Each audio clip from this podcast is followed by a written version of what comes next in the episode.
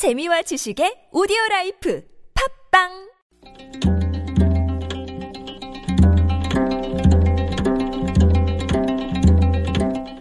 한문학자 장유승의 길에서 만난 고전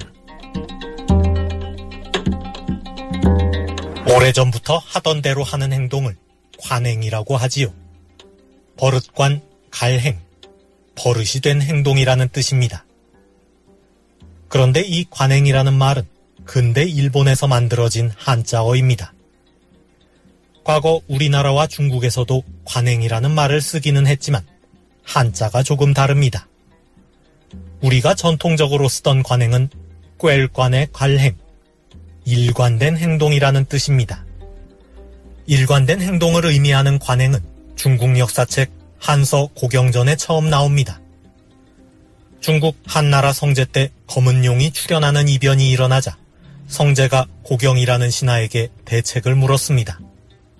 고경이 말했습니다. 충성스럽고 강직한 사람을 등용하고 쓸모없이 해만 끼치는 사람을 쫓아내야 합니다. 하는 일 없이 자리만 차지하는 관원들이 오랫동안 후한 녹봉을 받지 않도록 해야 합니다.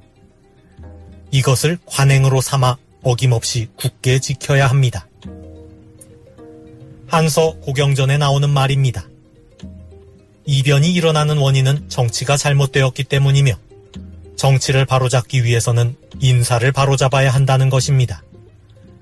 인사를 바로잡는 길은 하는 일 없이 자리만 차지하는 사람이 없도록 인사의 원칙을 일관되게 지키는 데 있다고 하였습니다.